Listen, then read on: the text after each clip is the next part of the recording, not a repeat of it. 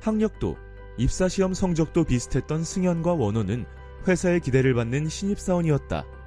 승현은 신입답지 않게 참신한 아이디어를 내며 적극적으로 프로젝트에 임했고 좋은 성과로 이어져 단기간에 승진했다. 원호 역시 처음엔 능동적으로 일했으나 운이 나쁘게도 하는 일마다 성과가 좋지 않았다. 자신감은 점점 떨어졌고 몇 년째 승진에 실패했다. 처음엔 비슷한 수준이었던 두 사람은 어쩌다 이런 차이를 보이게 됐을까? 원호의 업무 능력이 승현보다 낮은 걸까? 이 둘의 가장 결정적인 차이는 자기 효능감에서 비롯되었다. 자기 효능감이란 자신의 능력을 신뢰하는 힘으로 성공한 사람들의 공통적인 특성이다. 특히 일의 능률을 높이기 위해서는 업무 분야에 대한 일 효능감을 키워야 한다. 높은 일 효능감을 가진 사람은 더 열심히 일하고 그 결과 성과가 높아지는 선순환을 경험한다. 반대로 낮은 일 효능감을 가진 사람은 점점 자신감을 잃고 성과가 낮아지는 악순환이 계속된다. 그렇다면 어떻게 해야 직장에서 일 효능감을 높일 수 있을까? 첫째, 숙달 경험을 늘려라.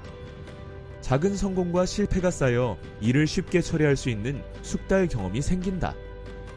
숙달 경험을 늘려 효능감의 선순환을 만들려면 내 분야에서 작은 성공을 경험해보는 것이 중요하다. 만약 오십 장의 보고서를 십 일 안에 완성해야 한다면 하루에 다섯 장씩 쓰기로 계획하고 매일 다섯 장을 잘 마무리하는 데에 집중한다. 이를 작은 단위로 나눠 완성하는 것에 집중하면 숙달된다는 느낌이 들고 결과적으로 일 효능감이 올라간다. 둘째, 좋은 롤모델을 찾아라. 내가 일하는 분야의 본보기가 되는 롤모델이 있으면 일 효능감을 높이는 데 큰 힘이 된다. 한 연구에서 난이도가 높은 분야일수록 자신과 비슷한 롤모델을 만났을 때 나도 할 수 있다는 자신감이 더 강해진다고 밝혔다.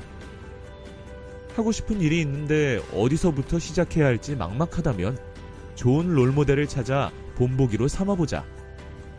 그 다음은 나 스스로가 롤모델이 되어 다른 사람에게 도움을 주는 선순환 구조를 만든다. 다른 사람의 성장을 돕는 일은 개인의 효능감뿐만 아니라 집단 효능감을 키워 그 분야의 생태계를 확장시키는 큰 힘이 된다. 셋째, 나를 지지해주는 사람을 만나라. 내가 못하는 부분을 찾아 피드백을 주는 사람이 있고 잘하는 부분을 찾아 칭찬하는 사람이 있다. 안타깝게도 전자의 경우가 더 많다. 나의 부족한 부분을 짚어주는 사람도 필요하지만 잘하는 부분을 알려주는 사람도 필요하다. 단, 주변에서 그런 사람을 찾을 수 없다면 자기 자신을 칭찬해주는 것도 좋은 방법이다. 하루의 업무를 마무리 지을 때 오늘 한 일 중에 잘한 것 세 가지를 적어보자. 그리고 퇴근 전 삼 분만 투자해서 오늘도 잘했어 라고 스스로에게 칭찬하는 루틴을 만들어보자. 적어도 나 자신은 나를 믿어주고 응원해주자. 그래야 자기 효능감을 높일 수 있다. 일과 개인의 관계를 십 년 넘게 연구한 진로 심리학자 이항심 교수가 쓴 시그니처입니다. 저자는 성공한 사람들에게는 돈과 인맥 같은 물리적 자산이 아닌 심리 자산이 풍부하다는 사실을 밝히고 일곱 가지 심리 자산을 키우는 방법을 소개합니다. 행복하게 일하며 성장할 수는 없을까? 어떤 일이 나다운 일일까? 좋아하는 일을 하며 성과도 내고 싶다면 심리 자산을 일깨워 나만의 시그니처를 만들어 보세요. 자기다움을 만드는 일곱 가지 심리 자산, 시그니처.